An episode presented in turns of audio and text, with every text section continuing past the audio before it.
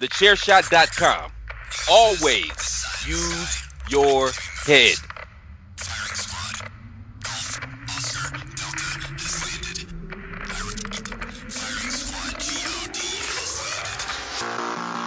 Warning. The Outsider's Edge contains strong opinions, unconventional views, and contrarian stances. Listen, if you dare. Hey yo,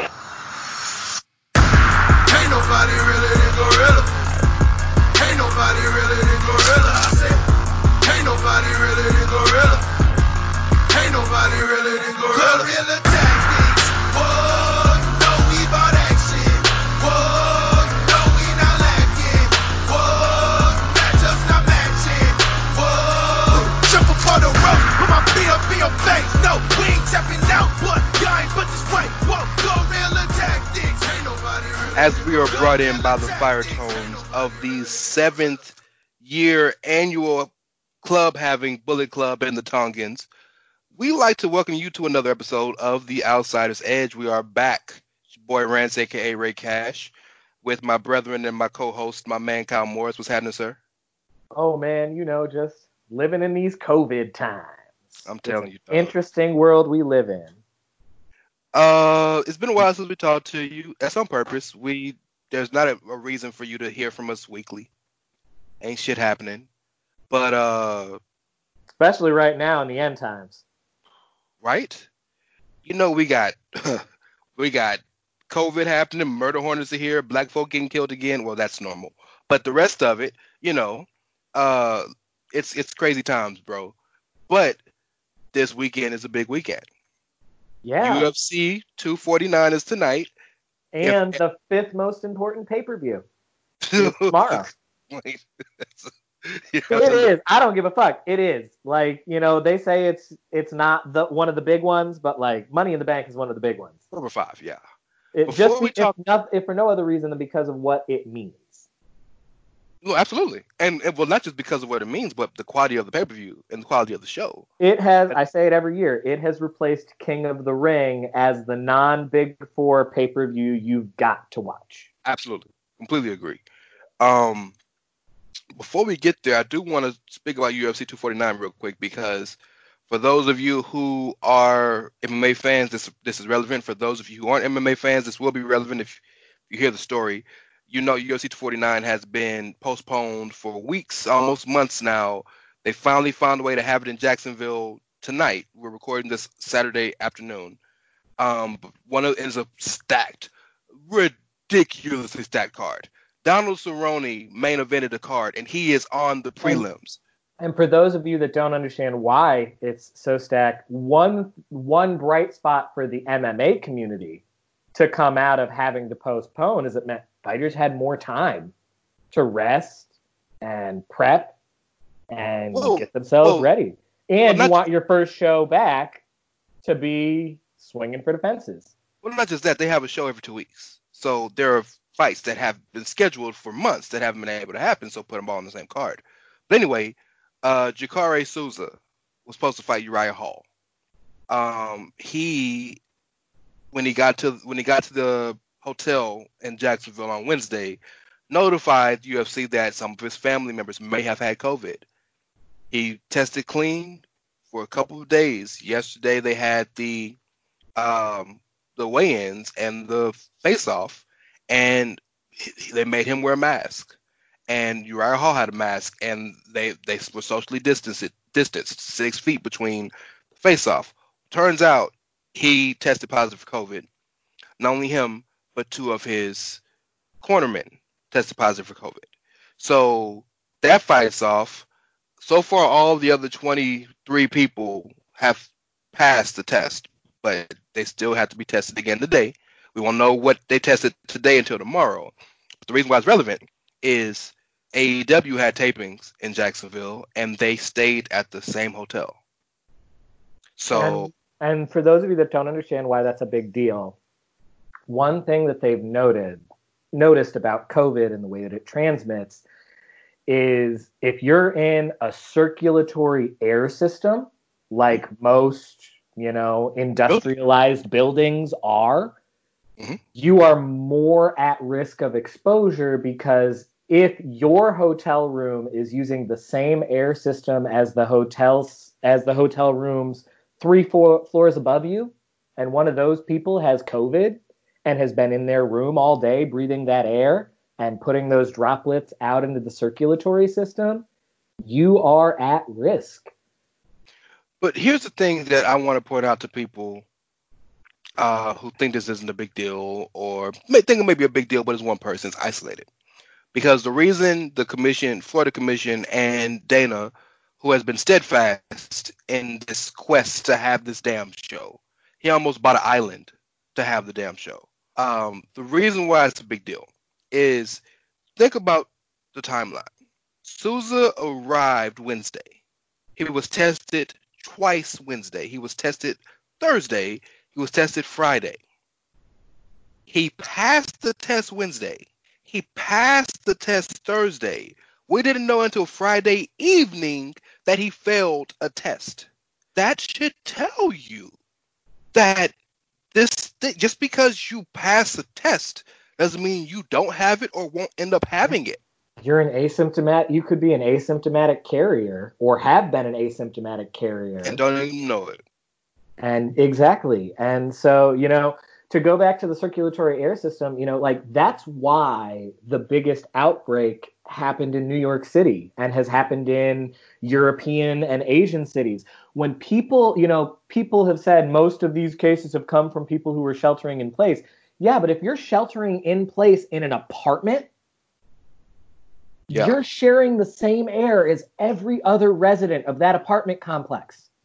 And if any of them are positive, they're putting you at risk of exposure. That's how that works. That's why these highly populated places have been the places where the spread has been so bad.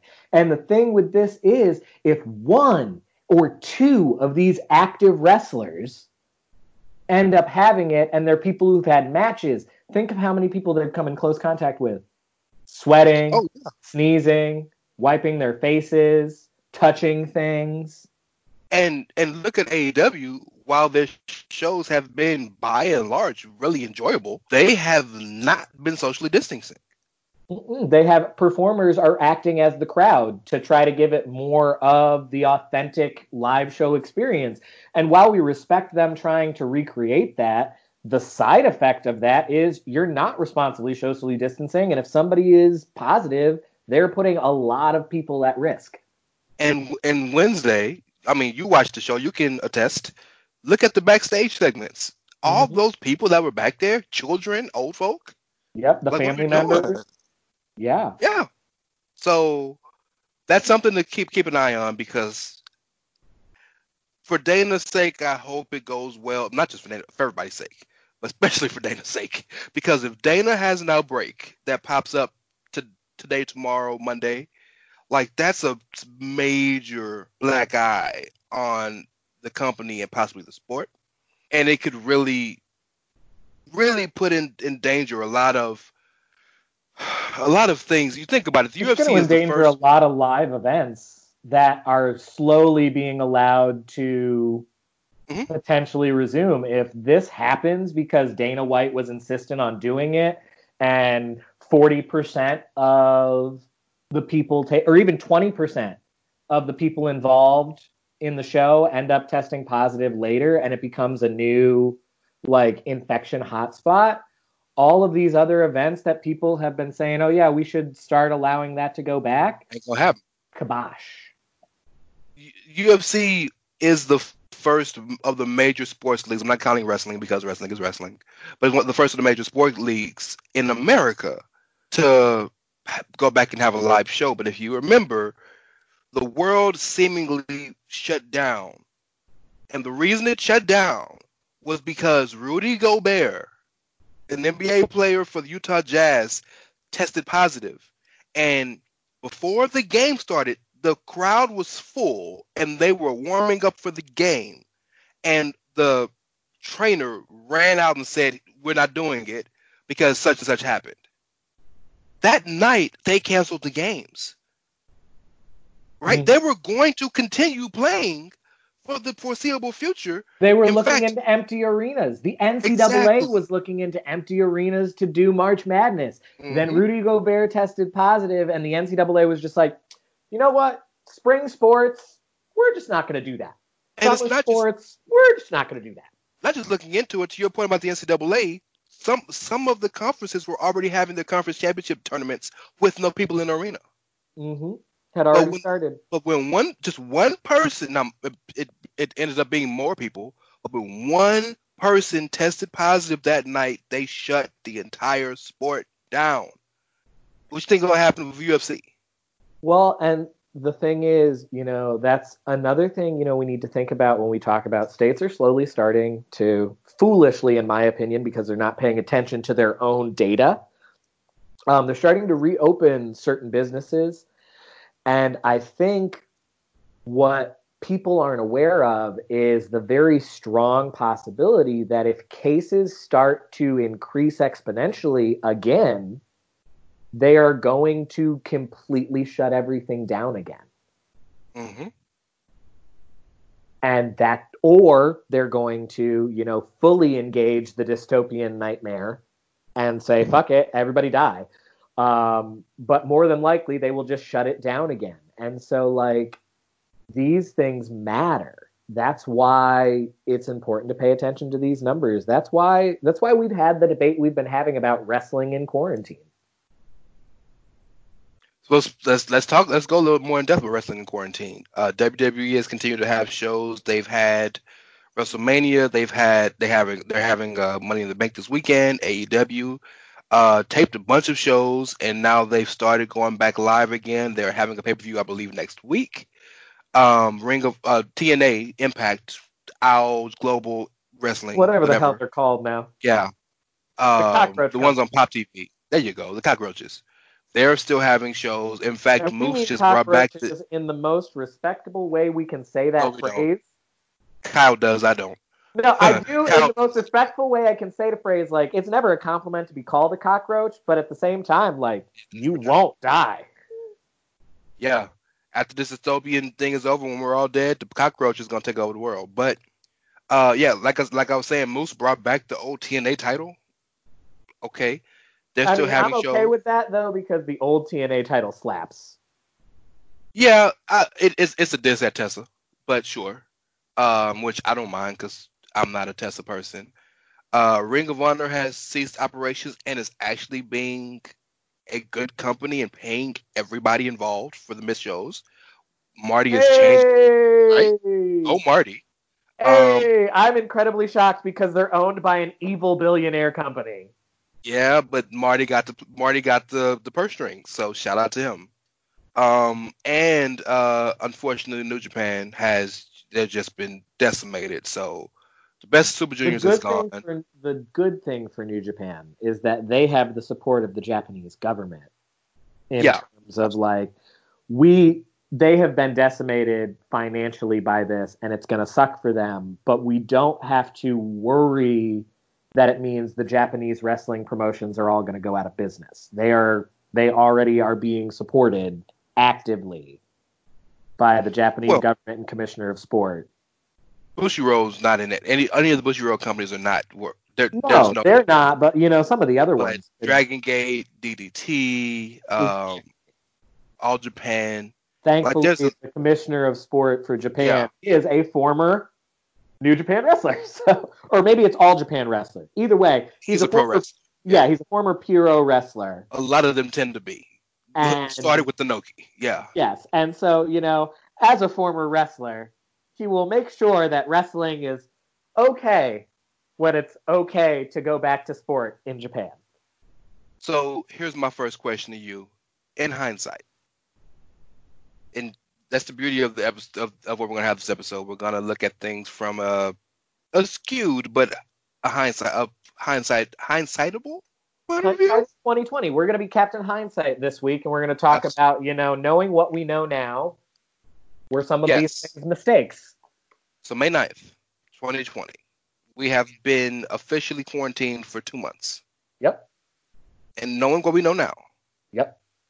would you say that start with WWE that they've made the correct decision and and and proceeding and how they have. And if they haven't, or even if they have, what would you have changed? I maintain that what WWE should have done then, from the second we knew this was a thing, Mhm. they should have done something that we know AEW did and have given AEW a lot of props for. You should have been started taping months of televisions right at that moment.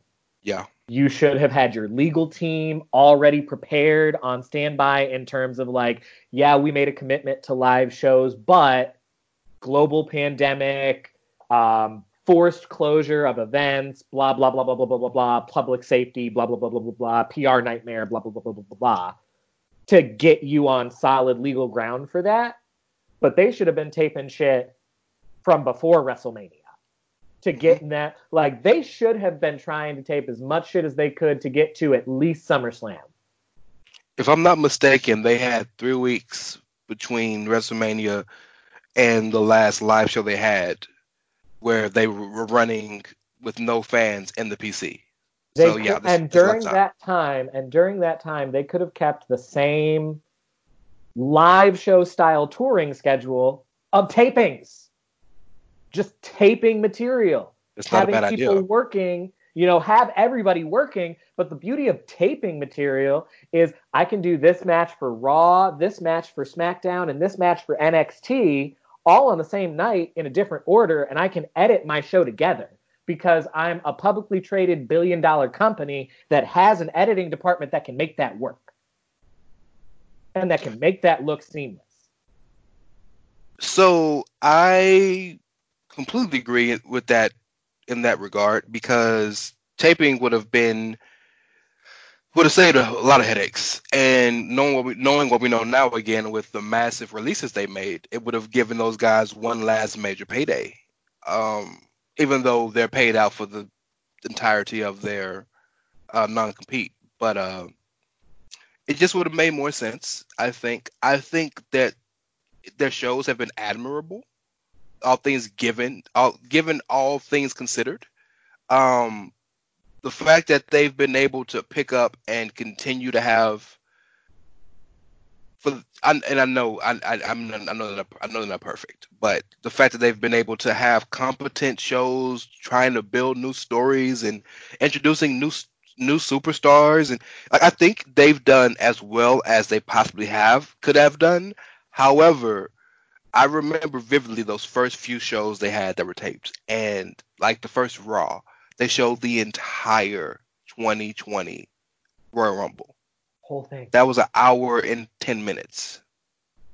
Like, and, and I was at the Royal Rumble, so the Royal Rumble already was long, but with the commercials, you know? Mm-hmm. Oh, the one Um, episode they showed the entire SmackDown Tag Team Elimination Chamber match. Yeah, a- on a two-hour show, you showed a 45-minute match with commercials. So, had you taped, and to be fair, and this may be part of that difference between the way AEW books and WWE books, with with AEW having a much smaller creative team than the WWE, but they clearly I don't think were prepared. I very clearly they were in a holding pattern until Mania, and then Mania was going to be the the be all end all of let's figure out what we're going to do at this juncture, right? And the interesting thing is, and I, I want your opinion on this. The interesting thing is, while it's all the same company, NXT, Uncle Paul runs his own creative team in NXT, largely untouched. They took to the quarantine much better than Raw SmackDown did. But but what was before NXT became a live company? What was NXT's taping model? You're right. Four shows in a four Exactly. shows a night. For those that don't know, before they took NXT live and put it on USA, which was awesome, and we're happy that that has happened, they would tape four shows in two days. Yeah, yeah, one two nights. Yeah. They would do it, you know, they would do the first half of the month on the one day, and the next day they would do the other half of the month. Now, granted, they were it was only an hour long show, so they didn't have to tape quite as much, but not the point. Point is, they done been doing let's tape a massive amount of stuff. These are the stories we're going to push. This is They're the prepared. angle we're going for. This is the end game we're building toward. That was already the model within NXT. And it was the model recently enough as recently as four or five months ago. And so like Yeah. it ain't shit for that creative team to just revert back to the things that they had done before and just all right, cool. So who are the performers we're building? We know we've got Karrion Kross coming in. We know we're pushing Dream right now. Oh my god. Um, we Oh my who are God. the people we know we're not going to have? We know Kyle O'Reilly's a diabetic and is self quarantining for the duration. hold on, hold that thought on on Kyle O'Reilly. We're going to get to him later on. I mean, I respect it because, like, yo, you We're to get to that later on. Yes. But the the whole point I'm the point I was making with that is just who do I know I'm gonna have? Who do I know I'm not gonna have? Absolutely. What I, and and based on that, all right, cool. This is how we're gonna do it. That's why NXT is adapted better to this shift. Their creative team had already been doing this very recently. Can we pause right here and talk about how amazing Karrion Kross is and why he's my favorite wrestler of all time in like one debut? I mean, that depends on how much you want to give props to Caleb, who's been singing Killer Kross's praises for like three years now. I love. Let me tell you something. As much as I hate Caleb sometimes, that's that is my that is my true genuine little brother. I love him. like shout outs to Caleb in terms of He's like been on that dude Caleb has years. been telling me Killer Kross is that dude for years now. And from like, yo, look out for Killer Kross. Killer Kross is amazing. Caleb is often on like the new hot wrestler before all the rest of us are. But that's Oh, because a give him lot of these new hot wrestlers go through the Oh, what? Cockroach Company, Well, that's and true. we don't watch that show. That's a good point. I wasn't thinking about that, but that's a good point. a That's lot good of these point. wrestlers come through Cockroach Company, and he loves that shit. So like, shout out. That's a good. That's a good point. You know, one group out that I've I've actually gotten, even though they're flippy do guys, I've actually kind of gotten into recently, and I hmm. don't watch that company for nothing. But the but the Rascalz are like endearing. I mean, there are hand, there's always a handful of acts on that company that are on my radar. Yeah. You know, like Mrs. John Morrison is obviously on my radar. Oh yeah. You know, fucking True North is on my radar because I'm always in on Ethan Page. I like Sure. Ethan Page. Sure. Sure. Um, you know, I don't like Moose as a person, but like Moose he's a great wrestler. Professional wrestler. Tremendous Yeah. professional wrestler. Don't like him as a dude because he represents a lot of toxic masculinity, but like Yeah. He's he's wrestler. he's he's done some, as the young folks say, some fuck shit in his life. So, but he's amazing when he gets between those ropes. Yeah. So, you know, but like, yeah. So Killer Kross is, or Karrion Kross now is that dude. And, you know, I can understand why Scarlett is appealing to heterosexuals. Um, Thank you. Thank you for stepping outside your realm of consciousness. I appreciate that. I mean, I understand completely what her appeal is. She is very attractive. She don't do it for me in any way, shape, or form That's because okay. it's not the menu I'm reading off of. But I'll like, take that bullet for you, brother. I'll take that bullet for you. you know, I don't have to like the food to know it looks good. That's real. I'll eat it though. I'm sure you will. um, so wrestling in the quarantine, we've we've kind of spoken about about WWE, and they've made mistakes. They've done well. By and large, I think they have to be at the least appreciated, at best commended for how they've tried their best to continue going. Do you do you? I know we've talked about it kind of off and on in the past few months, but do you truly think, in hindsight, at any point they should have just shut it down and said, "Screw it, we'll wait"? I think it's that's hard to say. I mean, if there was a moment to do that, it was After. WrestleMania.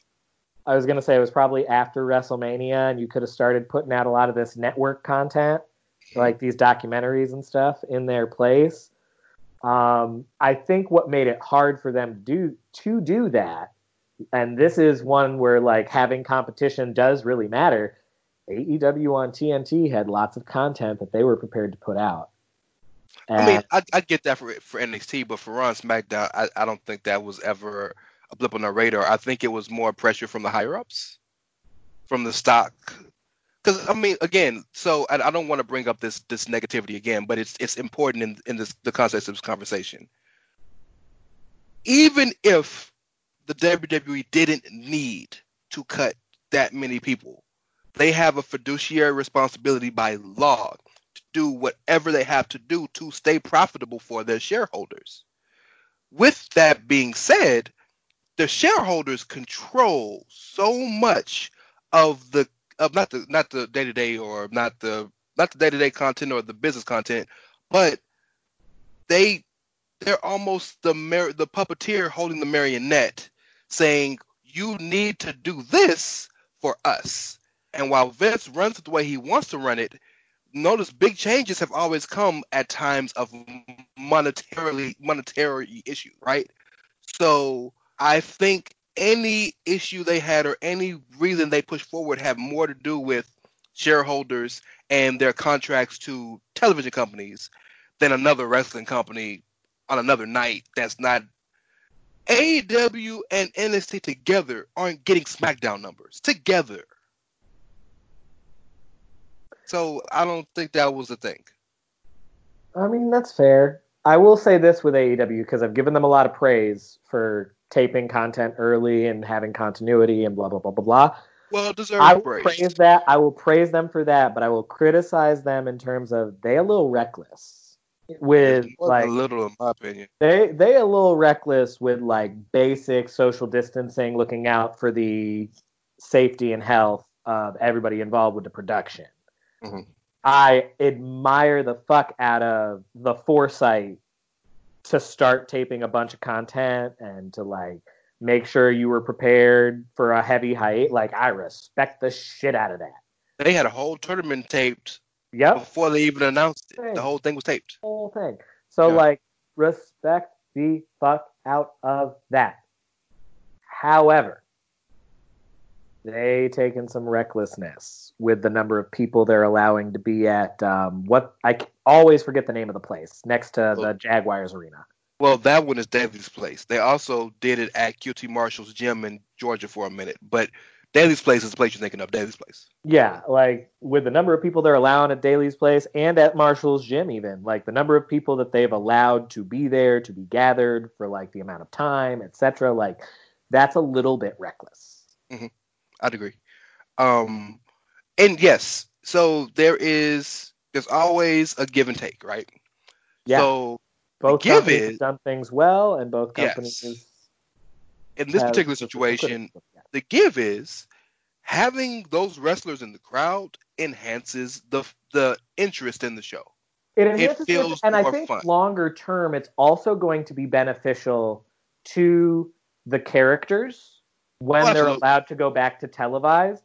Because absolutely. it's much more you know the you know the alignment of the guns you know the alignment of sabian you know who's allies with who who's got Pineapple Pete. with who exactly pineapple pete like you know all of these characters and things and who they're affiliated with and all of that stuff because for the last couple of months they have been the crowd for Absolutely. their show Well, uh, uh, uh, I think nobody has been put over bigger or better than Britt Baker. This has helped her tremendously. Oh, yeah, for sure. The future Mrs. Adam Cole has benefited tremendously. The future Mister Britt Baker. Get it right. I don't know. I'm not sure if I. No, I could still bay bay a Britt Baker. Why not? You you watched All In. You were there at All In. She came out to something for you. She so sure the fuck did, and I was here the fuck for it. Other people, there were people around me that didn't get it, and I'm just like, that's his bag. That's his boo thing, and I am here for Britt Baker, baby. I loved it. I was here for it. I loved it. Yep. Um, continue with your AEW thing though, because I'm on point with you. I think the give and the take of it is, while it helps, the take is it sets a. I think it sets a bad precedent for people watching, um, and I think it could breed some dangerous consequences if they are unlucky. Yes. Yes. And I think they are I think they are potentially even though WWE has been the company that has actively confirmed people testing positive One for person, COVID, but sure. Sure. I think AEW, because of the way that they are doing their shows, puts themselves at more risk of being a bigger outbreak. I'd agree. Because from what we've seen from, yeah, and for, we have every reason to believe this because they're publicly traded and there's a lot of like potential legal ramifications for fraud. Um, the safety protocols that have been announced in terms of like, you know, people stay isolated when they're not being used, frequent temperature checks, no more than X number of people in the building at a time. They change the mat and the ropes and the turnbuckles after every match. Yeah. etc. Like we know for a fact those things are all being done with WWE. We don't really know what safety protocols AEW is taking because they haven't announced it because they don't have to. They're No. privately owned. So like we don't know. So you know, for you know, we know for example that they're not keeping everybody isolated when you're not involved in a match, but we don't necessarily know they could be changing the mat and the turnbuckles in between Yeah. matches. We don't know. No, absolutely, absolutely. And I and I do want to say one thing t- in in in the positive of Tony Khan. And Tony Khan doesn't get a lot of love on the show, but no, I- no, dog wankers don't get love. For those who don't know, that's that's an inside joke. Um, but I want to give him credit for this because Tony Khan loves to give an interview. Have you noticed that? Loves Yes, to talk to the media. He does. Um, but he had one particular interview in which he said that they've taken millions of dollars of losses, which all of these companies have, because remember, they they don't do live events, so they're They're they have such major company. exactly. So some a lot of their money comes from those shows that they had planned that would have got garnered them what four or five million dollars gate easily. net gate easily, right? Lost millions of dollars. But he said, and this may not mean a lot as much to me as it does to a lot of you at home, but he said, I'm taking losses, but we are going to do everything we can to not let anybody go or to not have to get rid of anybody in the midst of this pandemic. I think some of that though is also a product of the Khans expected to lose money for Oh, a yeah. year, for at Yeah. least a year or two. Like yeah. They went in because this is a brand new company. They were starting from the very beginning. This is a ground up venture. Their first TV deal was a show me deal. Before they got it renewed by TNT, it was a show me deal. We're not going to pay you a lot of money, but we want to see what kind of rating you can get us. Yes. And then their renewal deal, when it starts to kick in, wasn't, oh, you can get us X hundred thousand easily every week. We Here's can give money." you this amount of money. Absolutely. Um, so like, but the point is, they knew, at least for the next year or so, this is not going to be a profitable company. I'm gonna take some losses. Now, having to shut down live shows that they tape, not being able to have crowds, is turned some losses to like, okay, I'm basically just paying these guys to run a company right now, and I am subsidizing it. Mhm. Um, but the the payoff in the future is I know I've got big TV money coming, Mhm. and at some point there will be a treatment if nothing else. At some point, it might be a year from now, it might Sure. be two years from now, but Sure. at some point, if I can weather the storm when I already expected to lose money in my first couple years anyway, Mm. by the time this is all over, I will have an established base of fans that I know the number of. Like I know this 800,000 or 900,000 people are my people. Mhm. I will probably do better live gates for the first few shows because people are going to be so desperate for live entertainment. Yeah, and then you also have you also have the the adoration and respect of the fan base. Well, that's what I'm saying. The growth of your fan base Yeah. is going to pay dividends for you. You know, the first time you're in Boston, you might only get 5,000 people because They get ten thousand this time. I was going to say the first time you might get five because those were the five in Boston that already knew who Cody and the Elite were, already knew about All In, blah, blah, blah, blah, blah. Now I got 900,000 people that tune into my show every fucking week. There's at least 10,000 of them bitches that live in Boston. Yeah, or live close enough to Boston that they go and buy tickets to come see me. yeah, Especially because I'm not a touring company, I'm a TV company, so this is the only time I'm gonna be in Boston for the Yeah. next year. yeah. This is this this is this is an what people in the business call an event. Yes. Like Yeah. you are coming to Dynamite because this is the only time AEW is going to be here for the next six to eight months at least. And so, yeah. And I think it's important. It's an important jurisdiction again to also note that the money is different. Yes. The money from the WWE is coming from business. They're they are a private, privately owned. They're they're a publicly traded company. This money isn't coming from Vince's pocket. This money is coming from a Stockholders. and stockholders and an account and and just this this cacophony. What you think? Haha. This cacophony of business deals, whereas all of the money coming from AEW right now is coming from Shahid Khan's pocket. Perfect example of what we're talking about, though. You know, speaking with TV money. If we look at one of the biggest losses that WWE is dealing with right now, it's not even about the declining gates and the declining merch sales. It's the fuck shit with the Middle Eastern TV deal. Yeah, It's the the, like, deal, yeah. Saudi it's the Saudi Arabia like television network deal that they were Yeah. supposed to be getting all these millions of dollars from that they're not Months ago. currently getting Yeah, that they're like you guys are in default of our contract um, that's what's causing WWE financial strain right now. It's not that they're having empty arena matches or that merch sales are down. Because if those things were the same as they had always been, but we were still getting the MENA money, okay, whatever. But we're not getting You're this MENA money right now. For those absolutely who right. don't know what MENA means, Middle East, North Africa.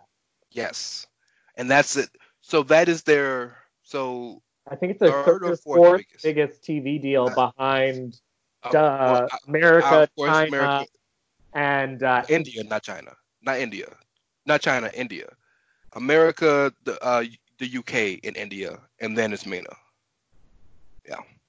Yeah. Um. Yeah, that India deal was is crazy. Yeah.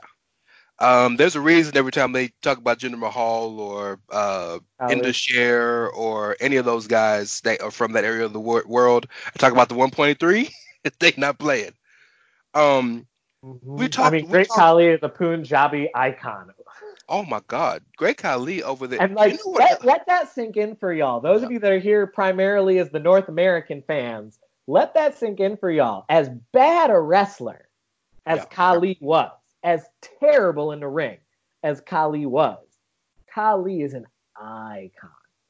Would I be would I be off base if I called him the in the Indian or Punjabi El Santo? Would that be off base? No, not Okay. at all. Well, for those of you who know anything about El Santo and, and Mexico, that puts it in perspective. We we we've mentioned a few times about um, deals and whatnot, and especially considering a lot of the uh, releases that happened last month. But another thing I want to talk about in hindsight is, and this is a shitty time to talk about it, but it's reality is what it is.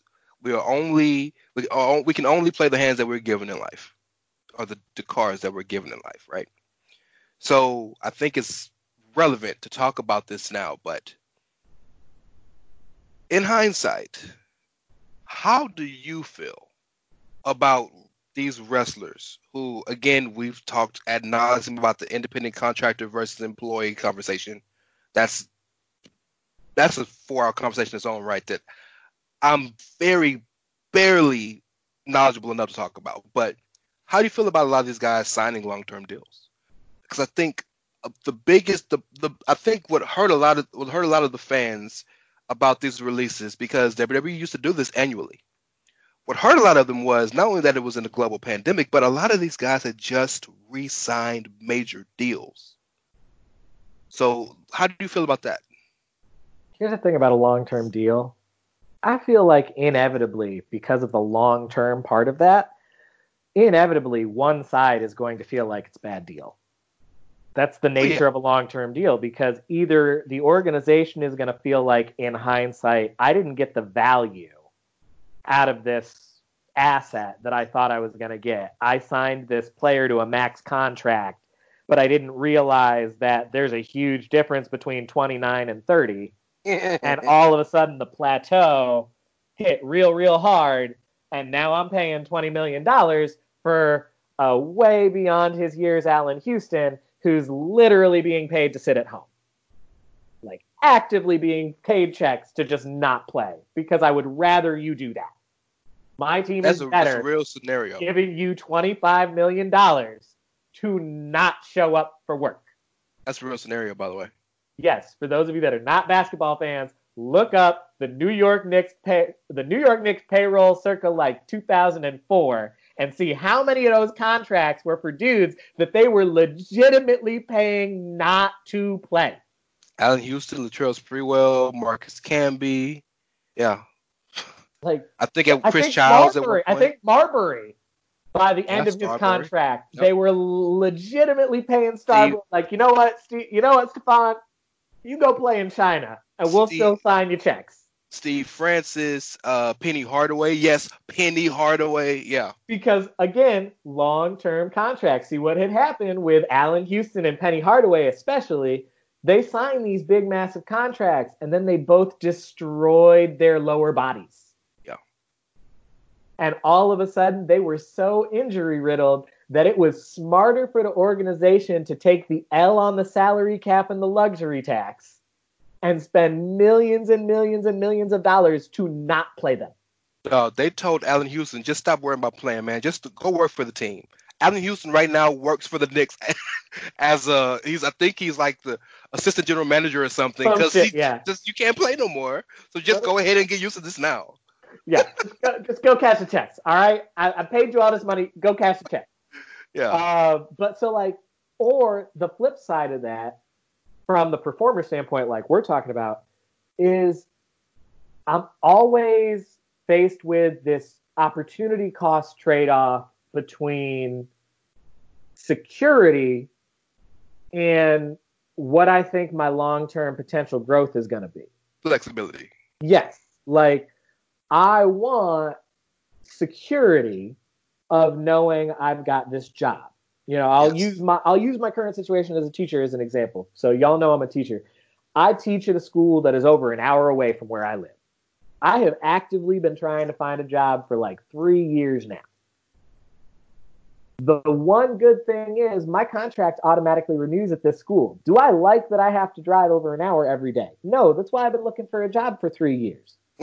but the organization can't get rid of me. So, like, they are golden with it because I'm good at my job.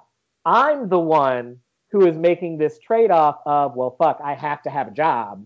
I can't gamble on not having health insurance for however long while I find a new one.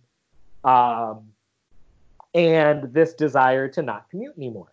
Wrestlers have that same issue of, yeah, uh, Mike Bennett, do I re sign this contract for lots of money, knowing that I should at least be a mid carder, but I'm never on TV?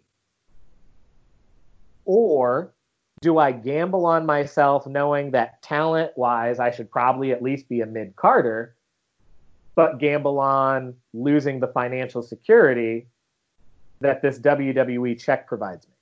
And it's a lot of financial security, ladies and gentlemen. especially because one thing that separates WWE's contracts from a lot of the other wrestling companies is guaranteed downsides. Yeah. Like a huge, huge difference. Do the wrestlers in WWE get paid more if they are used more? Yes. Do people higher up on the card have higher paying contracts? Yes. But even the scrubbiest scrub on the WWE roster has a guaranteed downside somewhere. And it Mike- might not be hundreds of thousands, but I bet you Shit. but I bet you it's at least 80 or 90. I bet you they make more money than me. Mike Bennett re-signed for five hundred thousand. And he ain't ever on TV. He Yeah. ain't ever And- on TV. What I'm Let me- saying let- is, let like, correct even the performance center people are making probably Yeah. a hundo. A hundred, yeah. Let me re- let me let me let me let me fix let me rephrase my statement. Mike Bennett and Maria both signed separate five hundred thousand dollar deals. Yeah. as you were.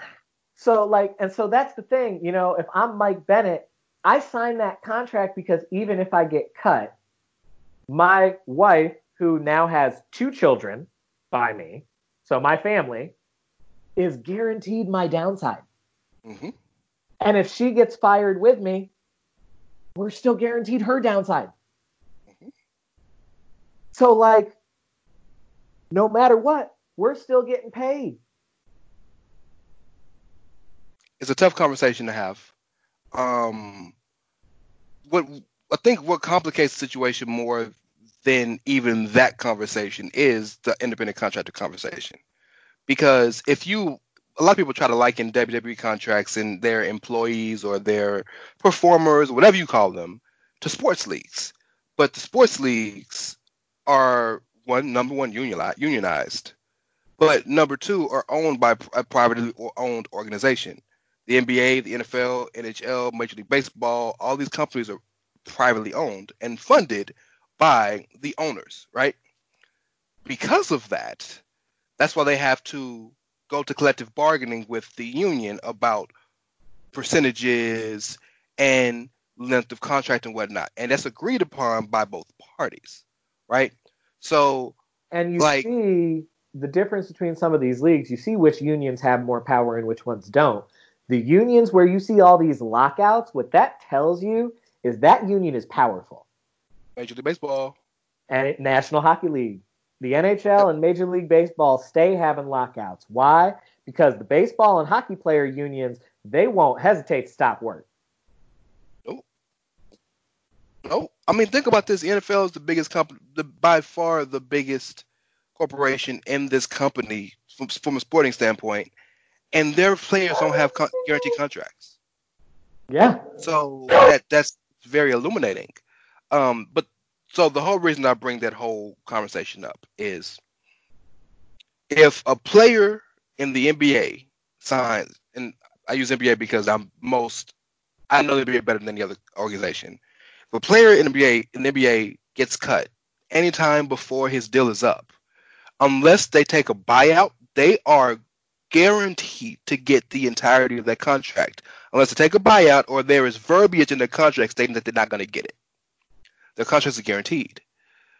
WWE contracts aren't guaranteed. However, the downsides make them give a better guarantee than any other company. So it's such a weird thing to do. But I, like I think about guys like Gallows and Anderson, and this is kind of the crux of the reason why I want to talk about this. And no diss to those guys. I more power to them. If they end up going back to New Japan, great. They'll be great there. I wish them nothing but the best. But the long term deal situation, when I think about those guys, is interesting to me because when they signed their deals and they willingly signed, they they really signed there and willingly re upped when they re signed their five year deals, right? The interesting thing to me is they are the they are the biggest cheerleaders of the company. My hot Asian wife, I'm cashing these checks, I got all this money, but I'm not saying that they're they're, they're doing this. Even the company then, it becomes, oh well, I was underutilized. So where is the line between I'm happy when I'm getting paid by them, but I'm unhappy when I'm not getting paid by them when you have the opportunity to leave? Which is why I think the long term deal is a conversation to have because should wrestlers be even should they even have long term deals? Should you be able to do it? Should you be able to? I'm sorry, real quick. Let me finish. Should you uh be able to sign a wrestler to a five year deal? Because what what if the, the wrestler, God forbid, just blows knee up and can't ever wrestle again? You know what I mean? So like, I, I think it's worth the conversation because look at where we're at right now. Sorry about by the way. Go ahead. I was just gonna, I was just gonna say, I think there's a major and important distinction to be made between financial happiness and professional fulfillment. You can be financially happy and secure from your job, and as a result, have that kind of happiness that comes with the financial stability, but still feel professionally unfulfilled like I know I'm making this money and I know it's really good money and I'm grateful for this really good money because I have a really good life as a result of it, But at the same time, I just know I could be doing more and I could be having more matches or longer matches or whatever. At least I feel that way. And because that's my like perception, I'm not professionally fulfilled, even though I am financially secure and happy with that. At what point is that more on the performer than the company? Or at any point is it ever? I don't think that it's ever fully on either. I think it's Okay. because here's the thing about part of it. Part of it is expectation. That's what is your point. expectation for yourself versus you know what should it necessarily be or what is the company's expectation for you versus what it necessarily should or shouldn't be. Um and so like if you're you know zach ryder's a good example of what i'm talking about in terms of like a lot of people always felt like zach could have been used more and i mean he probably could have been used more but zach was fine being a jobber Zach always wanted to work for the WWE. It was his lifelong dream. He had a couple of WrestleMania moments, which is like enough. That was enough for him to be satisfied with everything. And so, like, he didn't care where he was. Like, but at the same time, it still frustrated him to go, you know, a year or two years or whatever without ever being on Raw and he would still say like man i hate never being on tv i wish they would use me more. But at the same mm-hmm. time he's just like i love working for the wwe this was my dream. Heath Slater as well. That's another one. yeah ex- exactly. Another great example of what i'm saying like their expectation wasn't i need to be a main eventer. Their expectation was just i would like to be on tv at least consistently. Even if i'm jobbing every week i want to be on Yeah. and I want to get my minute, Yeah. And I want to be allowed to talk every now and then, and I like, you know, I want to be able to be a part of the company, Yeah. even if I'm a bit player. On the flip I- side, you have a, a a good example of something on the flip side would be Jeff Jarrett. Jeff Jarrett felt like he should be in a certain position within the company, and if he wasn't in that certain position, he would go finesse somebody into paying him to be in that position. Our natural born finesse. Yeah, absolutely. Those are great points, man. I, I, I just I don't know where the line is, or if there even should be a line. But I, I feel so horrible for a lot of these guys who, and look, they didn't lose their livelihoods. Like they lost their jobs, but they didn't lose their livelihoods. You know what I mean? Because all of them can get another job like that tomorrow the pandemic is is is a shitty situation. Um, but uh, still, I still feel so bad for them. But I also, in the same breath, I'm not I'm not trying to be pro WWE or AEW or pro company at all. But I also understand, like a lot of these guys may complain that they were being underutilized when they got more than so many other people. You know what I mean? Like I do, I do, but you've also again, it comes back to expectation. All right, and Well, There th- are a lot there's of also things- there are a lot of things- from the company and personal expectation. you're right. No, you're right. And what I'm saying is there are a lot of things that go into your personal expectations. So a good example of that, and a team that you and I wanted to talk about today anyway, the revival. They had built within their time in NXT because of the way that they were handled in NXT and because of the way that Paul feels about tag team wrestling and all of these other things. They had built this expectation that they were, as they called it, hashtag top guys. Yes. and that they should always be the hashtag top guys. And that if they're not being used as top guys that they're being misutilized or mismanaged or underused or whatever. And so because of that their professional expectation for themselves led to them being obscenely unhappy even though i'm sure they were making great money because they had built an expectation that i am the tops of my company and I am the best tag team and why am I not in the main event every week and why am I not this, that, and the third. So even though I'm on TV every week and even though I get matches and segments when all these other teams don't, I'm not happy because I don't think I'm being used the way I should be. You know, a lot of that they say they they disagree with, but a lot of that is true. I, I think. I think. I think for them personally, I mean, this is what they've said. So I believe it or not. And, and, I- and I don't. And before you say this, I don't want it to come across to anybody that we hate them because we don't. Like we Oh, no, don't no, no, have strong feelings on them one way or the other. I'm a fan of them as performers. Yeah. And I really look forward. I honestly very much look forward to them and the Young Bucks having a lot of really fun tag matches. Those will be fun to watch. I am very much on board with it. um i just I, I, so i think they're a lot of the crux of their issue and a lot of what you said is right is more less about them being the, the top guys and more about the division being treated with reverence and respect which we know just ain't gonna happen with vince that's just not what Yeah, he's with That's not how he does the main shows. You know, you Not might get respect in the tag division on NXT because Hunter likes tag teams. well so you'll does res- Shawn. So does Shawn. yeah well you'll get respect in the tag division at times but it's not gonna be january february march april may june july august september october no The it's not gonna be that the other part of that, the other part of that is what you've got to look at is they were a tag team in NXT during a golden age of tag wrestling for that promotion. absolutely Look at the tag teams that were there when Revival was doing it. You had DIY were still together. You American had Alpha. Pass. You had American Alpha. You had Blake and Murphy. yeah Um, yeah alp AOP. you're right. Like they had all these tag teams, and because of the way NXT promotes, all of those teams were solid and relevant and like capable. And the Dusty Classic was a big annual event, and blah blah blah blah blah. So tag teams got a spotlight in a way that allows the revival and DIY to and American Alpha to build these programs that put them in the main event of shows. Well, they But were never main event. But That's the thing. They, yeah, they did that one. The two out of three falls match main event. No, it didn't.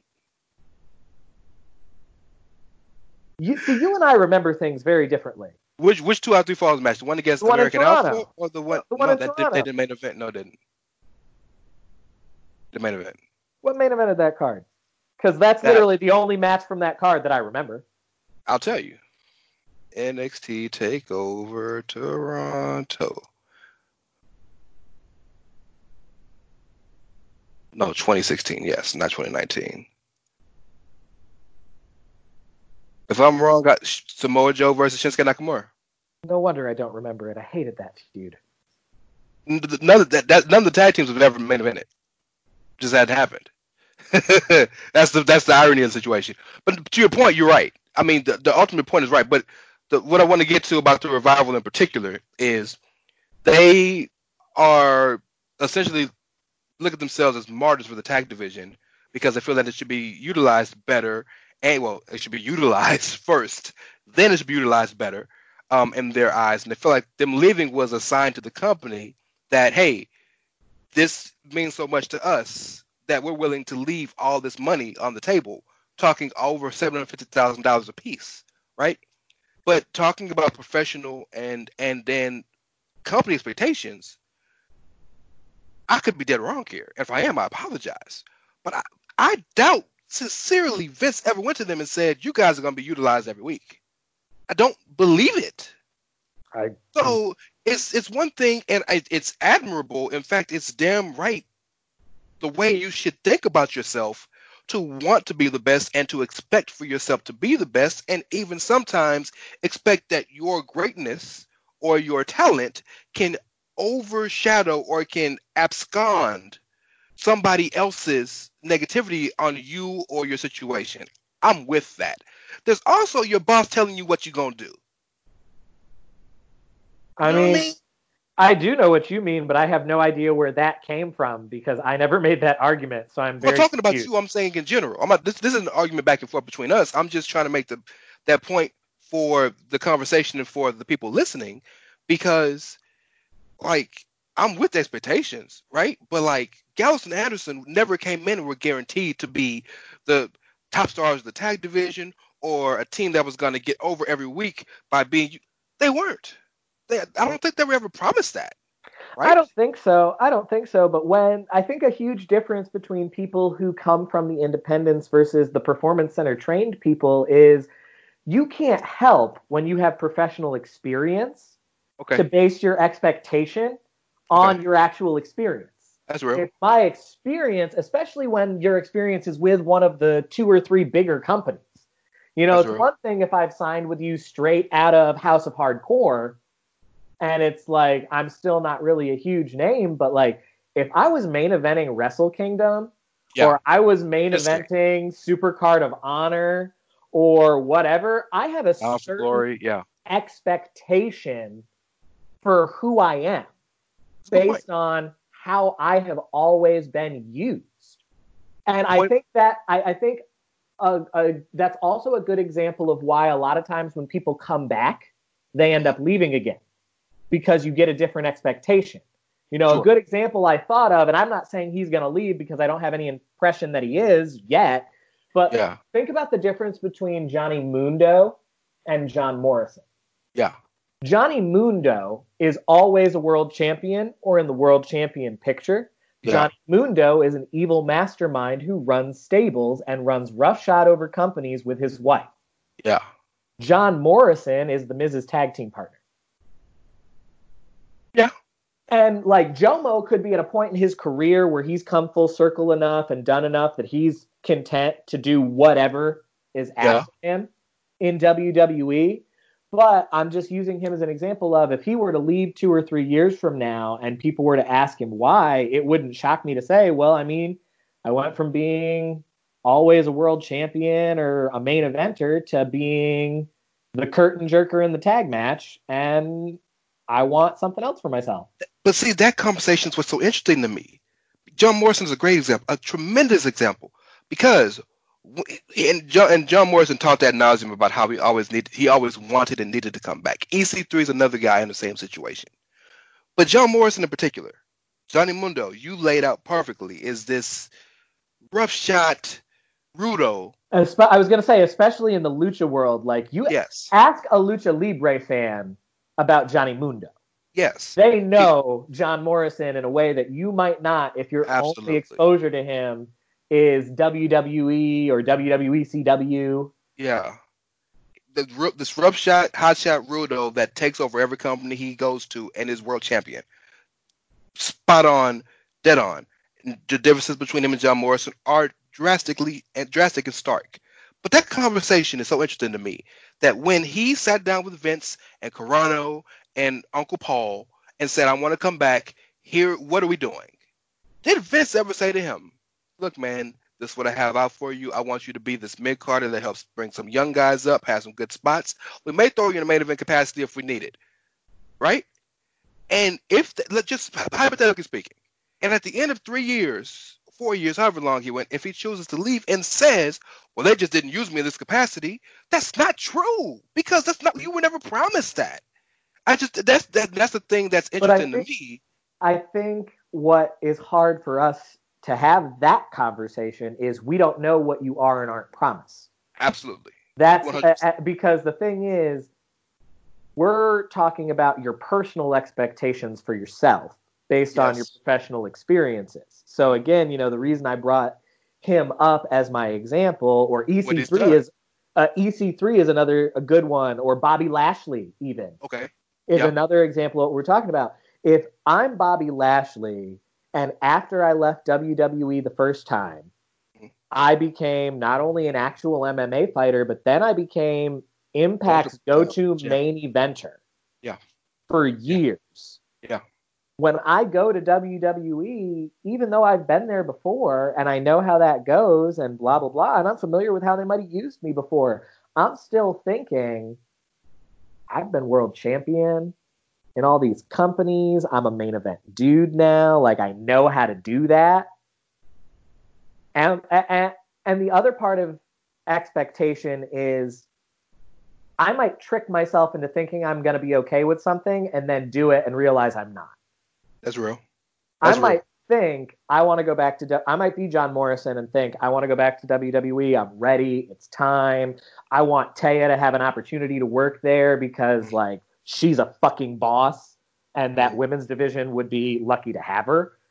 Um, and I might be able to say to myself, I could stomach being a mid card guy, going back to tagging with Mike because he's one of my best friends, blah, blah, blah. If I get an opportunity, that's great. But it's one thing for me to think I might be able to stomach that and to then go out week in and week out and be used in that capacity and not reflect on, man, I was the leader of the worldwide underground. No, it's, I mean it's a great point. It's a great point. By the way, um, just going back to the revival real quick. Did you ever? Did you have you listened to their? Talk I have Jericho? not gotten to it yet. It's on my list. I haven't gotten to it yet. It's a, it's a really good interview, and they didn't do the the the the release special where they just shit on all WWE and Vince and all this. But there's one thing I want to bring up, and then I wanted to talk about uh, Roman Reigns for a minute, which is a big part of what I want to talk about. Um, but the the story, I'm sure all of you at home have seen it, and I know you've seen it because I sent it to you. The picture of what they pitched him to be, the the clown like outfit with the Flavor Flav clock and the lipstick and the glow sticks and the hats. Well, it told the story behind that, and so the picture's so ridiculous that when they gave it to him, Dash laughed out loud. Right? So the picture is just so damn ridiculous you can't take it seriously. But when they pitched the, the reasoning and the story, even Dash was like, "This might work." So the reasoning behind that was, and you don't believe what I'm saying, listen to the listen to the podcast. It's about the 38 to 40 minute uh range in the in the podcast. But the reason behind that is, it's no secret that the revival believe fervently in what they what they say and what they do, and in tag team wrestling, and that they believe in the crux of the story that wrestling tag team wrestling is so sacred, but the only way you can get over in that company as a tag team is to be a comedy wrestler or to have some comedy in it. Well, they say if you want clowns, we just gonna be clowns, and that was the reason why they were got, they were going to start wearing that. I think low key, that's genius. Like that is easily a hit or miss. You got to hit it perfectly, and it's nine times out of ten a miss. But if that thing hit, I think, I think it's the only danger. I think the only danger because I agree that sounds like fucking genius. I think the only danger is if it misses, you risk being a comedy team forever. You become Sant- you become Santino at the end, not Santino in the beginning. Because what a lot of people don't remember, by the time he ended, because of Santina and the Cobra and all that other bullshit, a lot of people don't remember he started as this like plant in the crowd, stiff shoot fighter type. Well, before that, before so he became Santino, I think two weeks or a week before he he got the gimmick. Like they called him up and said, "Look, I think you're Italian. Can you speak Italian?" He was like, "Yeah." He couldn't, and he learned some just for the spot. But before that, in in real life, in his gimmick, he was he was playing a Russian shoot fighter who beat people with like arm bars and triangle chokes. So like the dude in real life, Anthony Carelli, can beat your ass. And he's good, he's good enough. Doesn't he have a school now? Battle arts. Yeah, that's By what the I'm way, saying. He's his school so isn't just he wrestling. He tra- he trains wrestling, he trains uh, MMA, and he and he does actual just workout training, uh, bodybuilding training. Yeah, it's like he's not just some fly by night loser comedy guy, but because of the way that the gimmick unfolded and because it didn't pan out the way it was intended, he forever became a ha ha, funny, funny comedy Yeah. spot wrestler. Yeah, saved his so career. That's yeah, and so that is the only risk you run if something like that doesn't hit. Now, if you're okay with that, you know, if you're Stevie Richards and you're okay with it because you're Stevie Richards and you can make chicken salad out of any chicken shit gimmick, Absolutely. um, then it's gonna work for you. But if you're not, that if you're you know the revival and you're the kind of people who like do legitimately want to be taken very very very seriously if that doesn't work out that's the fear No, I'm with you. I and I and to their point, they they said something like that. Their what they their response to it was, and they said directly to Vince and Bruce and everybody that was in the room, said, "Look, we'll do this. If this is what you want, we'll do it. But just understand, when our contracts are up, we're leaving. There's nothing you can do to keep us. But we'll do it because we're professionals and we'll give it our all, and it probably will get over. Just understand." So, uh, but I just wanted to point that out because I thought that was hilarious, and well, that I, but I also respect the upfrontness of that. Like, and that's Yeah. the kind of and that's the kind of people you want because that is what we talk about when we talk about doing business. That's Yeah. what doing business means. Doing business means you're allowed to say, "I think this is, you know, probably gonna fail, and it's real, Yeah. real dumb." But if this is what you want me to do, you're my boss. I'll fucking do it. Yeah. If this is really where you want me, I will do that thing. But just know that if I do this, when my contract ends, I'm out. I'm out. So I want to do. I want to run through some Money in the Bank predictions. That'll be fast because it doesn't have to be. There's not that many matches, but there were two things we listed on here that were fairly not controversial, but fairly incendiary topics. Which one you want to talk about first? You want to talk about Roman Reigns, or you want to talk about the the artist formerly known as Jordan Myles? Um, eh, how hot do you, how heated do you want to end the show? I mean, do you want to do the Money in the Bank predictions now and then end on some heat, or you want to save MITB for last and end on some happiness? No, fuck that. Let's do Money in the Bank now and end with fire. Ah, why am I not surprised? Because it's me, and you Yeah. know that I'm a chaos agent at heart. So, uh, two new Money in the Bank, of course, is going to be at the Performance Center. Um, Except for, except oh yeah, well let, let me get there. It's going to be at the Performance Center live tomorrow night, but they are having the Money in the Bank ladder, well, ladder matches, whatever you want to call them, at the WWE headquarters, in which you will start from the ground floor and have to make your way to 16 stories to the top of the building, and then get in the ring, and then climb another 10 foot ladder on top of the building to grab the briefcase. Um, but they added two extra matches to the show, so we're gonna start with that from the bottom to the top as always. This match pisses me off. of course it does. No, well, well uh, let me tell you why.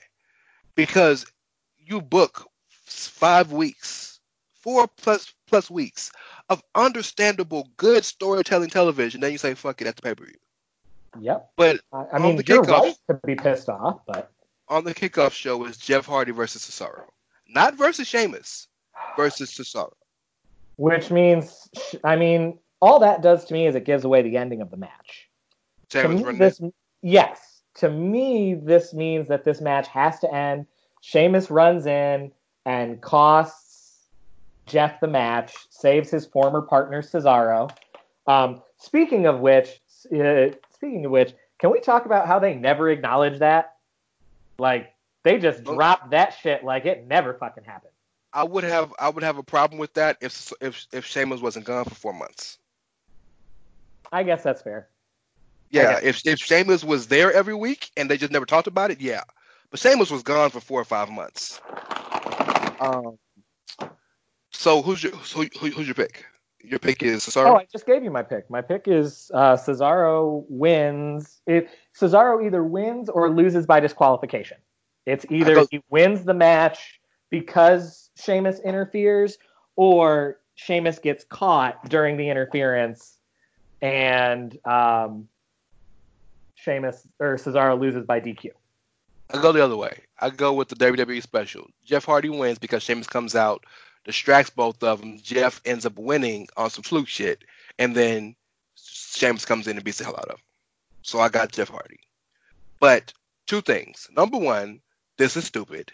Number two, Yes, I was promised no more words was coming back. Why did I get 1998 Hardy Boys music? Give me. I know. No more words. words is so much better. Well, I Um, shouldn't even say better. I like the Team No, it's better. I. I, I like the Team Extreme music, but like No More Words is so awesome.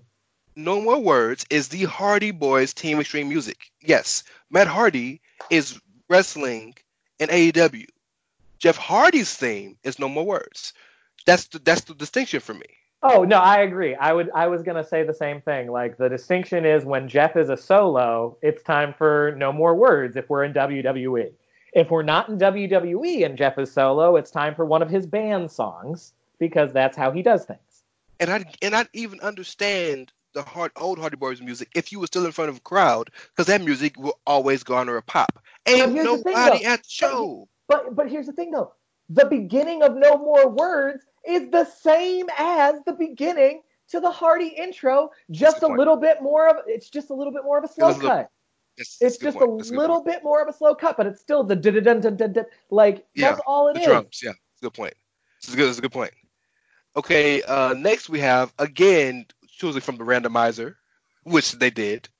You have R-Truth, who has been conspicuously missing since WrestleMania. You know, but we don't worry about him being erased from WWE, right? Right, Bix? Uh, R-Truth versus my boy getting them checks, MVP. Who you got? Um, well, this is hard. I'm gonna pick MVP. Uh, if I think the original plan for this probably had to be Apollo Crews involved in it, but Well, well, Apollo was actually in the oh no, that's right. He was money. He was gonna be in the Money in the Bank match before he blew his knee out.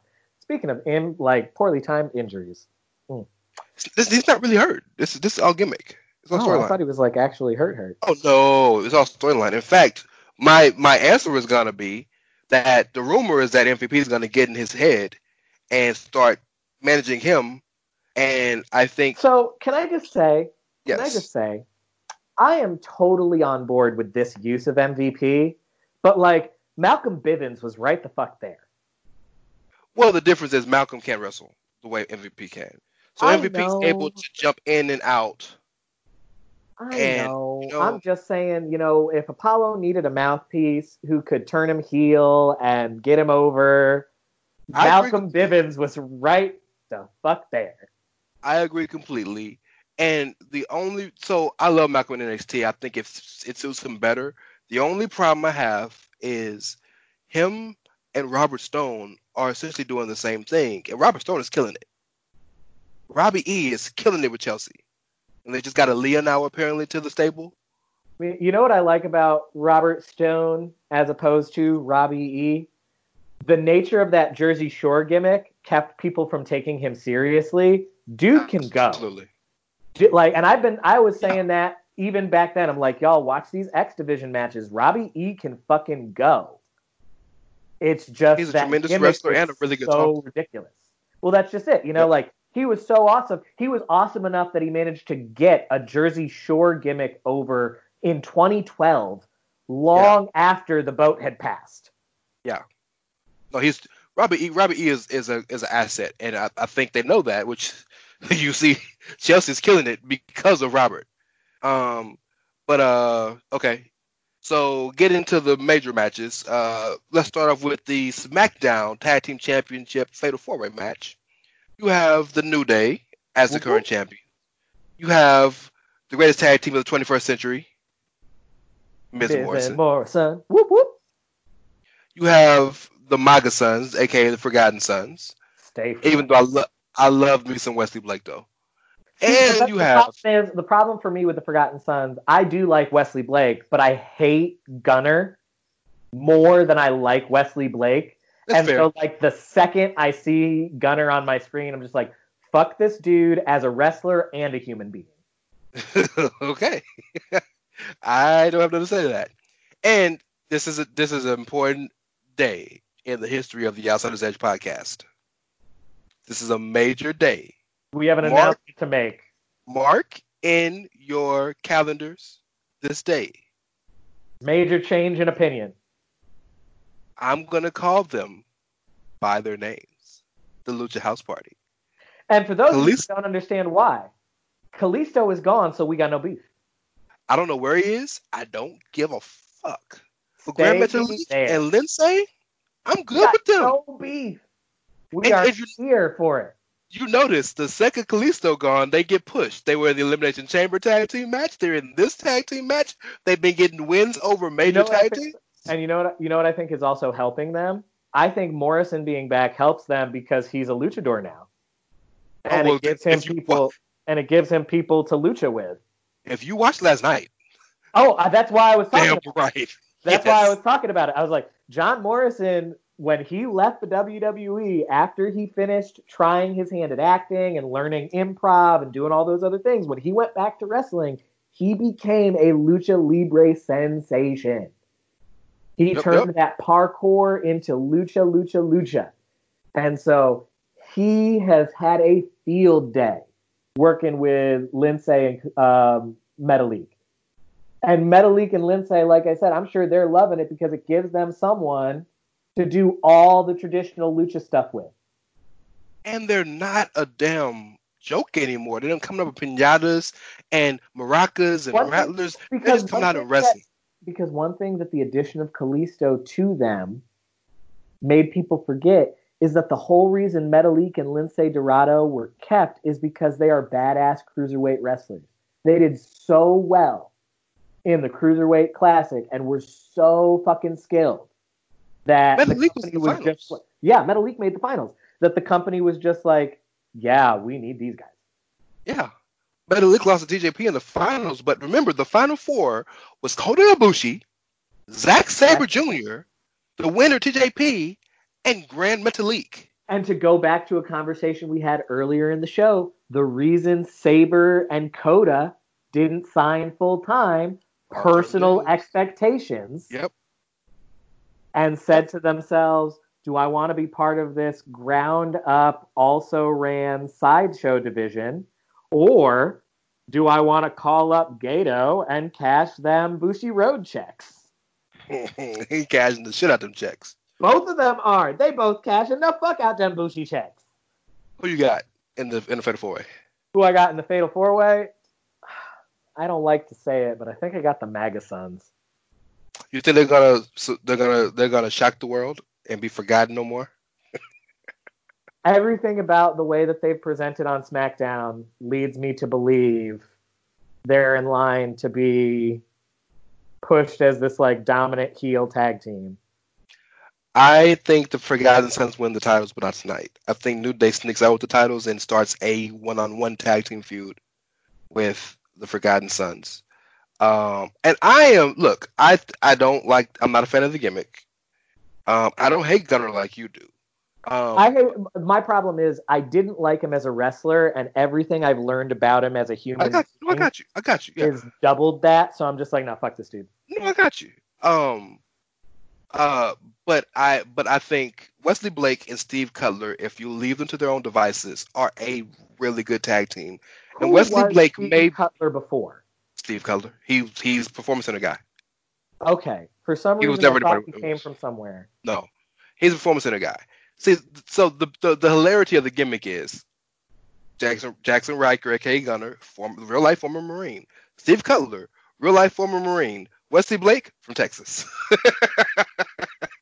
That's the beauty of the gimmick. Um, it's, it's the hilarity of the gimmick, which lets you know it's it's it is so MAGA-ish Oh, its They're the MAGA in its presentation. Um, but but Wesley Blake is might be the most underrated wrestler that is that is paid by the WWE in any capacity. Wesley Blake might be the most underrated wrestler. Word to your mama. Uh, but I mean. I believe that. I believe that because like here's the here's the thing that people don't realize how, in terms of how talented Blake is.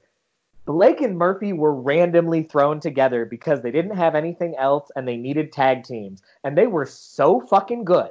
yeah, they kind of looked alike too. That was probably a big, yeah, big they were so fucking good that the creative team was just like titles. exactly. And then which one of them started dating Alexa first before she left him for the other one? It was only she only dated one of them, dog. Come on, bro. she left the one for the other one. It was no. Look at you starting rumors on the show. No, it was always Murphy. She was engaged to Murphy. I know yeah. she's with Murphy, or she was No. anyway. In fact, let me tell you. You want to know who uh, Blake is? Wesley Blake is married to? Hmm. Remember the very last episode, very last season of Tough Enough that uh, Mandy came from, and Chelsea Green came from, and Sonya came from. Okay. Remember the one that won, the little skinny uh, country girl, Sara Lee? Oh, That's his wife. That's his wife. The reason she left WWE is because she got pregnant. All right. Did not know that. But anyway, no, like that's what launched Alexa's career. Is they got together and it was just like, oh, well, I mean, you're not In ready to wrestle yet. You're not ready to wrestle full time yet. So why don't you and Carmella do this valet shit? Let's give you some history to prove that. Have you ever wondered why Alexa Bliss's music has a little bit of dubstep at the beginning? Because No. Blake and Murphy's music was Uh, dubstep, uh, and Alexa's got a dubstep remix. Murphy should still have that fucking music. that music was so fucking dope. Don't bring that up. I'm so mad. I'm so mad. I'm so I'm so bothered by that. You take my man's take my you take his girl from him. You I also man's love the first way they name. used. I also love the way that they used to like go to the through the ropes and then Yeah. do the like slide out. Like it was so fucking boss. Yeah. Oh, memories. Okay. Um, SmackDown Women's Championship. Uh, you have the role model, aka Bayley, versus finally getting her due, Tamina.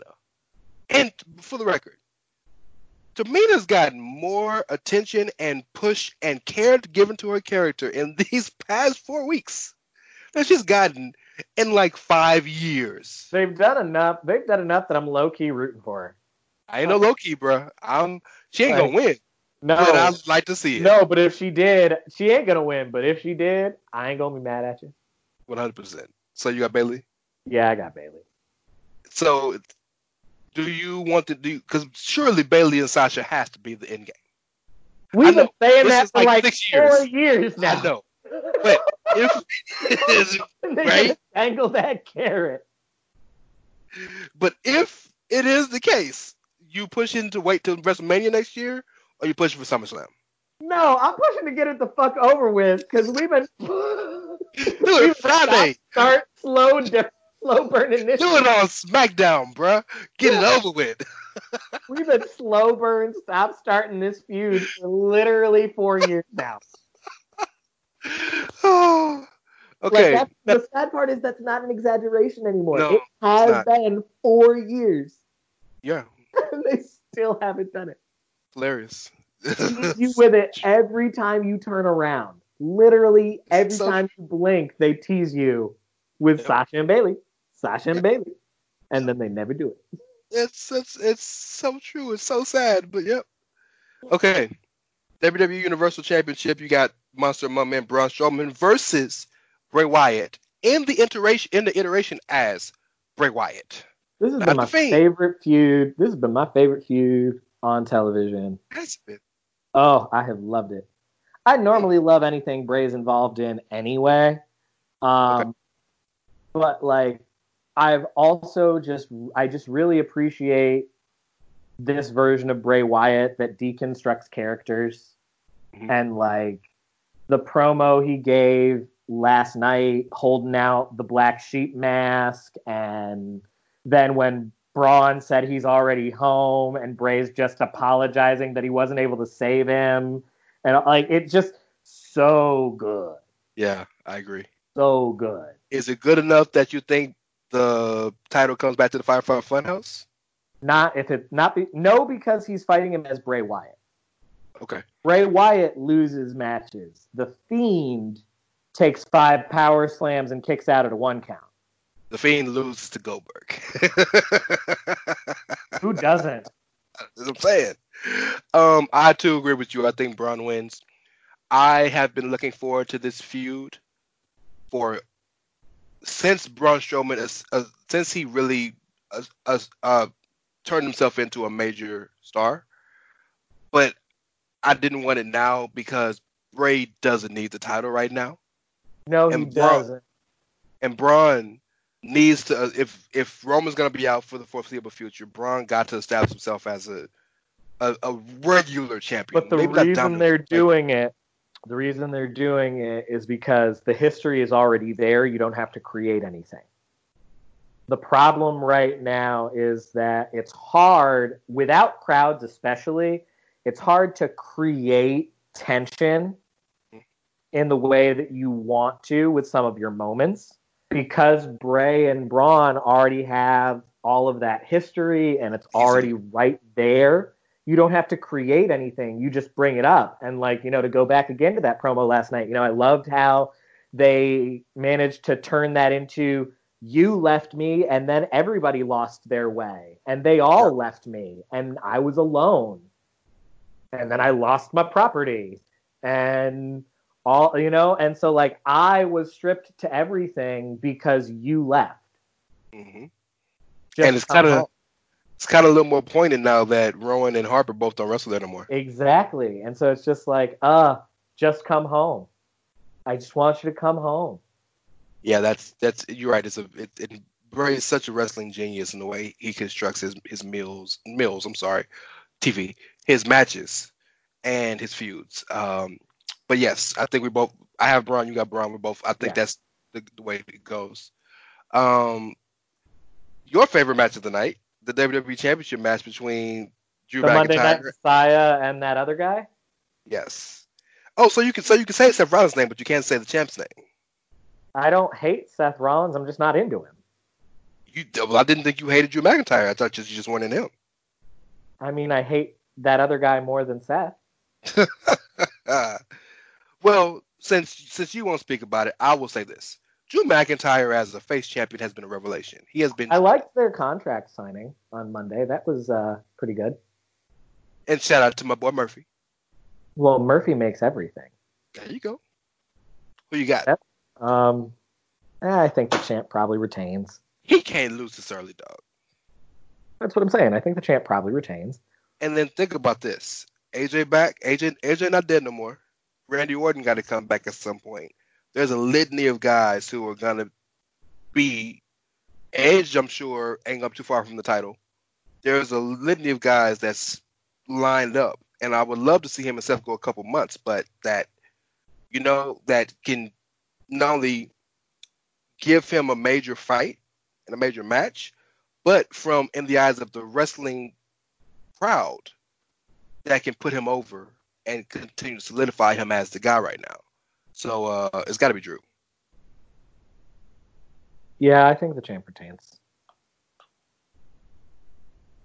So uh, money in the bank matches, Yay. women or men. Mm, let's just talk about them all at once since both matches are happening at the same time. Look at you journalisming. So the the listing for the women's money in bank ladder match are Nia Jax, the Empress of Tomorrow, Asuka, Queen of Spades, Shayna Baszler, the Flex Appeal of Dana Brooke, uh, the the sassy or sexy Southern Belle, whatever you call it, Lacey Sassy Evans, Southern Belle. Carl's favorite wrestler, and you have uh the Queen of Staten Island, Carmella. U.S. aka my daughter's favorite wrestler. On the men's side, you have Daniel Bryan versus Carl versus Kyle's favorite wrestler, Aleister Black, versus Rey Mysterio, versus the King, King Corbin, versus AJ Styles, versus how the fuck he's everybody's favorite wrestler right now. But I don't think it's that. I don't think it's that. I think it's a combination of three things. One, he charismatic, and the WrestleMania angle did work. So that's Yes. one. yes, Two, look at all the people that are sitting out right now. okay, Three, he's charismatic and safe. Yeah, and there, and uh, and I, and when I say this, I don't mean this disrespectfully. I mean this with all love and reverence. Everybody loves the fun fat guy. That is true. For all the wrong reasons, but it is true. And look, I didn't say it came from a good place, but it's the truth. Now, so those are the participants, and then for those of you that don't know by now, the way that um, the way that the match is going to start this year, it's being filmed from headquarters. They start at the same time at the lobby of headquarters and have to battle their way to the top of headquarters, where the briefcases will be suspended above a ring that has been set up on the roof Up headquarters. of headquarters. and you will then have to climb a ladder atop the headquarters building to retrieve the briefcase. yes. And they're both happening simultaneously. So obviously, it feels like the match has to end with both briefcases coming down. I feel like, if not at the same time, then pretty quickly within rapid succession. Well, that's my question. What if, let's say, I'm just going to pick a name. What if Corbin wins, right? let's say Corbin gets the championship before anybody else gets the championship. I just Not thought of championship, something. but the briefcase. What if a just thought of woman wins and cashes in on the guy? No, no. I just thought of something like you start these matches at the start of the show. Have the oh, Or other they go on all go on, and these are the segments throughout the show, culminating to main event time, and no one has claimed the brief the, one of the briefcases yet. Have one of them randomly claimed in the middle of the show, and then the other one they're still battling it out. That's, that's probably what's going to happen. And if, if you want me to give something away for you, you Cinematic want, wrestling for the win. want me to give something away to you, or you want or you want me to I'm let you always watch? okay with spoilers. I'm fine with spoilers. The match was filmed three weeks ago, so that's probably what's going to happen. Cinematic wrestling for the win. That's that, that's very genius of you. I didn't think about that. That's the, I, the sage of the square circle, ladies and gentlemen. as you were explaining it, I the thought came to me, and I was just like, so they've got all these matches, and this is already going to be unconventional and different. And Vince said in an interview a few weeks back after WrestleMania that you know cinematic stuff like that would be here for a while, and we'd be seeing more of that. And I just thought, you know, what better way if both matches are happening at headquarters at the same time with these crazy stipulations? What better way to utilize that than to have the matches start the show, spend like 15 or 20 minutes of them fighting each other, and then just pan back to the commentators saying, you know, it's time for us to start our other match. We will check back in periodically with money in the back with the money in the bank matches, and then during the matches. They can occasionally, during the picture in picture replays, while you're replaying a spot, have the other camera show you people beating each other up at headquarters. And that makes sense because it's a 16 story building, dog. Like you're not going to climb that in like 30 minutes. Exactly. Exactly. So like it allows Great, us great that, call. And it allows for like different vignettes. Somebody's gonna take the elevator, other people are taking the stairs and blocking elevator entrances and exits. Great call, bro. Great call. So, three questions: Who wins the men's? Who wins the women's? And the third question is important: Who will get thrown off the top of the of the building? Because that's been uh, AJ Styles said he threw that somebody's gonna get thrown off the top. Becky Lynch said in the interview that Vince actually tested being thrown off the top. So somebody's getting thrown off the top. All right, hold up. Um so my answer for who wins the briefcases. Let me give me quick second because I'm a Mhm. visual You person. want me to give mine? You want me to give Yeah, my answers? go give go ahead and give yours. So uh, my middle answer is going to be Aleister Black, and I think that just because when it's his time, I think, and everybody else in that Otis just ain't gonna win, and everybody else involved in that match has had their opportunity recently. Aleister Black has not. On the women's match, this pains me. Oh yeah, I know who your pick is there. Pains me. But I'm picking Dana Brooke. The three, I think the three, the three Raw women, Asuka, Nia, and Shayna, are all going to cancel each other out and fight over who gets to fight Becky, which is going to end up being a fatal four way sh- uh, shortly. Uh, Lacey's had too many chances recently, and it's just that's done. Carmella's won the Carmel- twice. Well, not only that, but Carmella and Dana are friends, and they've been playing up this friends angle very, very well. So I can see them fighting over it, and Dana getting the better of it. Um, but lastly, so I don't know if this is going to get thrown over, get thrown over the top, but I was perusing Twitter earlier and saw the greatest idea for a gimmick. You ready? Yep. What if AJ Styles becomes the South Park Kenny of WWE? And just And he- keep surviving near death experiences. Yes. He dies at like every pay per view and then just comes back for the next match like nothing ever happened. I think that would be hilarious. All right. All right. So But My if anybody pick- gets thrown off, it's gonna be Corbin. um, my pick for women's briefcase is I'm going to agree with you on Dana. Okay.